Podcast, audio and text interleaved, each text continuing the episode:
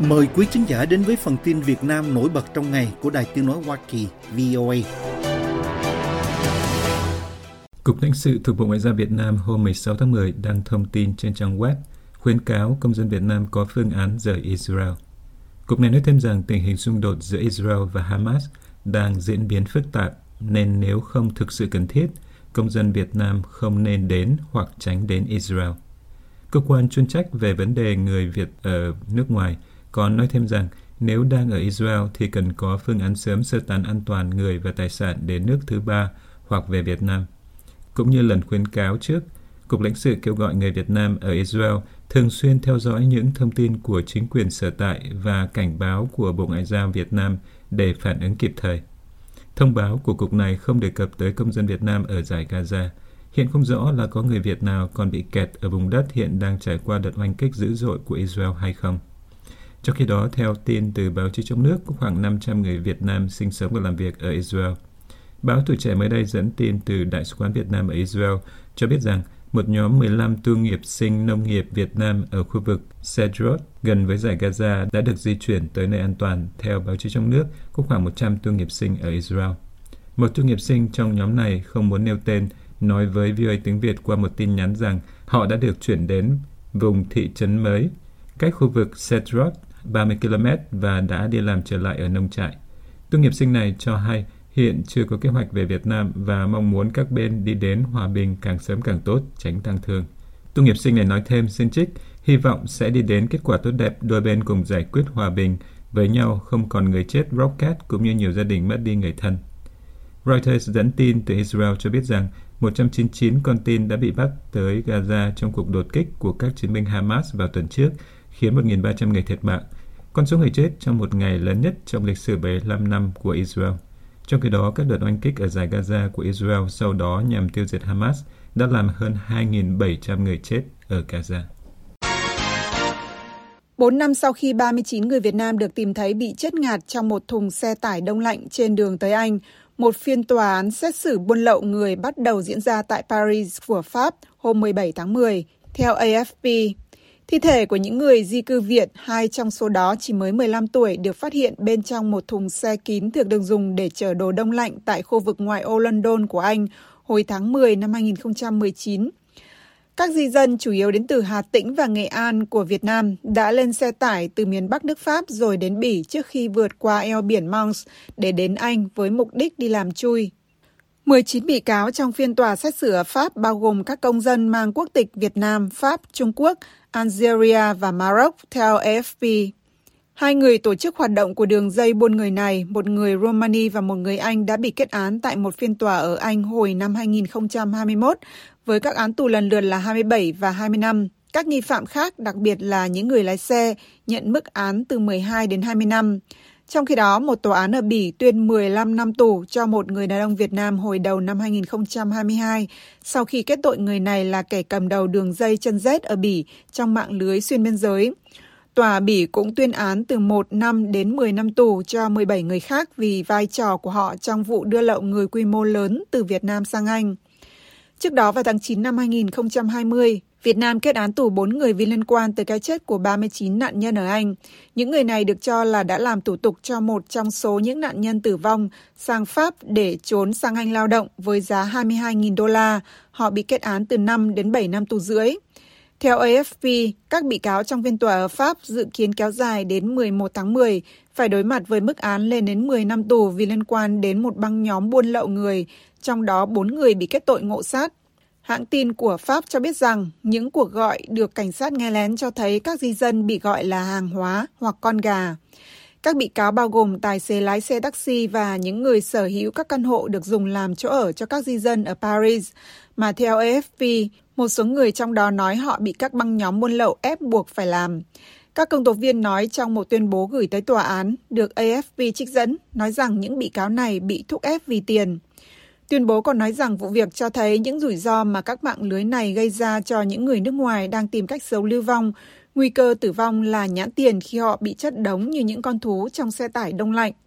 Đây là phương thức mà mới đây bốn phụ nữ Việt được đưa từ Pháp sang Anh và có thể đã mất mạng nếu không được đưa ra khỏi một xe tải đông lạnh chở họ. Họ được giải cứu nhờ sự trợ giúp của một phóng viên người Việt ở BBC. Hoạt động buôn người từ Việt Nam sang châu Âu đã trở thành một vấn nạn trong những năm gần đây. Một báo cáo năm 2017 của Hội đồng Kinh tế và Xã hội của Liên Hợp Quốc ước tính rằng các mạng lưới buôn lậu người Việt đưa khoảng 18.000 người từ Việt Nam sang châu Âu mỗi năm. Một giao dịch bất hợp pháp giúp cho các mạng lưới này kiếm khoảng 300 triệu euro mỗi năm. Ba báo cáo viên đặc biệt của Liên Hợp Quốc đã gửi một bức thư tới chính phủ Việt Nam để bày tỏ quan ngại về nguy cơ tử tù Nguyễn Văn Trưởng có thể bị hành quyết và kêu gọi chính quyền không thi hành bản án đang gây nhiều tranh cãi. Bức thư được công bố tuần qua, hai tháng sau khi các báo cáo viên đặc biệt gửi tới chính phủ của Đảng Cộng sản Việt Nam. Thư được gửi ở thời điểm sau một tuần kể từ khi gia đình ông trưởng bất ngờ nhận được thông báo từ chính quyền về việc thi hành bản án của ông sau hơn 16 năm bị giam giữ trong bức thư đề ngày 10 tháng 8, các báo cáo viên đặc biệt nói họ nhận được thông tin liên quan đến tử tù 40 tuổi bị kết án tử hình bất chấp những cáo buộc đáng tin cậy về việc tra tấn và vi phạm quyền được xét xử công bằng. Vào ngày 4 tháng 8, gia đình ông trưởng được Tòa án Nhân dân thành phố Hải Phòng thông báo về quyết định thi hành án tử hình ông. Bố của ông, ông Nguyễn Trường Trinh, lúc đó cho VOA biết gia đình ông không làm đơn nhận tử thi hay cho cốt của con mình vì họ tin rằng ông trưởng bị kết án oan sai. Ông Trường bị kết án tử hình vào tháng 7 năm 2007 sau khi bị kết tội giết một thiếu tá công an. Trong suốt quá trình xét xử và 16 năm bị giam giữ, ông Trường luôn khẳng định mình không giết người và nói rằng ông bị tra tấn để buộc phải nhận tội mà ông không làm. Tòa án Việt Nam đã dùng lời thú tội này để kết án ông. Trong số các bằng chứng được sử dụng để kết tội ông trưởng là lời thú tội của ông được cho là đã được lấy thông qua ép buộc, các báo cáo viên viết trong bức thư. Họ nói rằng thông tin nhận được cho thấy sự tàn bạo của công an, với các chi tiết các nghi phạm bị còng tay, đánh đập và đe dọa cho đến khi họ thú nhận tội.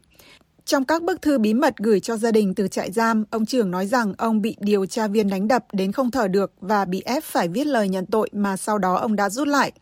Các tổ chức quốc tế khi lên tiếng kêu gọi ngừng thi hành án tử hình ông trưởng cũng nói rằng công an Việt Nam bỏ qua những bằng chứng quan trọng và bất chấp các bằng chứng ngoại phạm rõ ràng để lấy lời thú tội bị ép buộc nhằm kết án ông trưởng lúc ông 24 tuổi.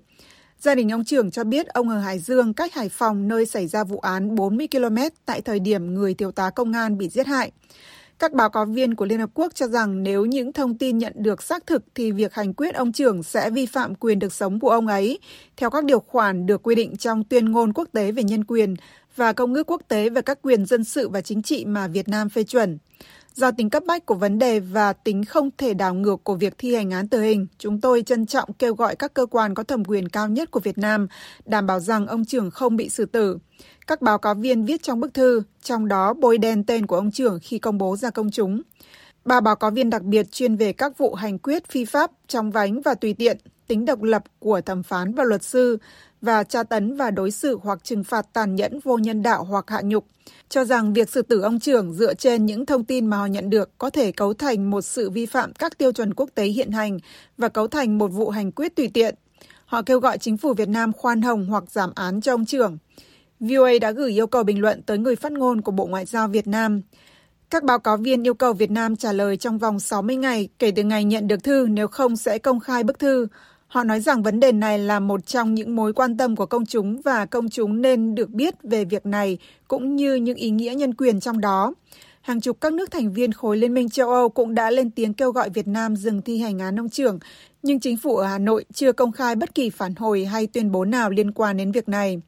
Ông Trinh, bố ông trưởng, cho biết ông lo ngại con trai ông có thể bị thi hành án sau khi một tử tù khác được cho là cũng bị kết án oan, Lê Văn Mạnh, bị hành quyết hôm 22 tháng 9. Luật sư Đặng Đình Mạnh lúc đó nói với VOA rằng chính quyền có thể đã dùng phép thử dư luận khi thi hành án ông Mạnh để tiến tới hành quyết các tử tù tiếp theo. Ông Trinh nói gia đình ông vẫn đang tiếp tục kêu oan cho con trai mình. Phái đoàn Ngoại giao Hoa Kỳ tại Việt Nam hôm 16 tháng 10 cho biết rằng cơ quan này và Bộ Công Thương mới khởi động một hoạt động trị giá 3,25 triệu đô la do Cơ quan Phát triển Quốc tế Hoa Kỳ USAID tài trợ nhằm thúc đẩy thương mại số. Cơ quan ngoại giao này cho hay trên Facebook rằng dự án gọi là Hoạt động Thương mại số Việt Nam này sẽ được thực hiện trong 3 năm nhằm hỗ trợ Bộ Công Thương triển khai các khung chính sách tạo thuận lợi cho thương mại số với sự tham gia đóng góp ý kiến từ khu vực tư nhân.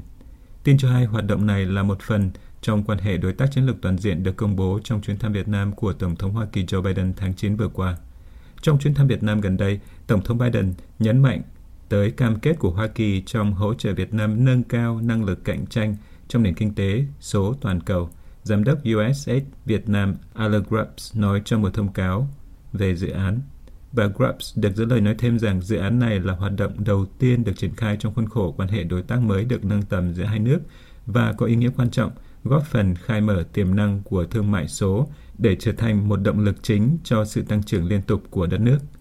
USAID nói rằng các quy định đáp ứng đúng nhu cầu của khu vực tư nhân sẽ tháo gỡ những nút thắt trong thương mại và tăng cường sự minh bạch trong chính sách, qua đó giúp hình thành một ngành thương mại điện tử nơi các doanh nghiệp thuộc mọi quy mô đều có thể hưởng lợi. Ngoài ra, theo Cơ quan Phát triển Quốc tế Hoa Kỳ, hoạt động này khuyến khích các doanh nghiệp vừa và nhỏ tham gia vào thương mại số bằng cách giới thiệu các mô hình kinh doanh mới và các thực tiễn tốt nhất, chẳng hạn như truy xuất nguồn gốc hàng hóa, cũng như tạo điều kiện kết nối xuyên biên giới giữa các doanh nghiệp thông qua nền tảng xúc tiến thương mại số DECOBIS của Bộ Công Thương. Theo phía Hoa Kỳ, hoạt động thương mại số Việt Nam thúc đẩy khuôn khổ kinh tế Ấn Độ Dương-Thái Bình Dương vì thịnh vượng của Hoa Kỳ, trong đó Việt Nam và Hoa Kỳ hợp tác để tận dụng sức mạnh từ đổi mới sáng tạo và theo đuổi những quy tắc tiêu chuẩn cao của nền kinh tế số nhằm thúc đẩy tăng trưởng liên tục.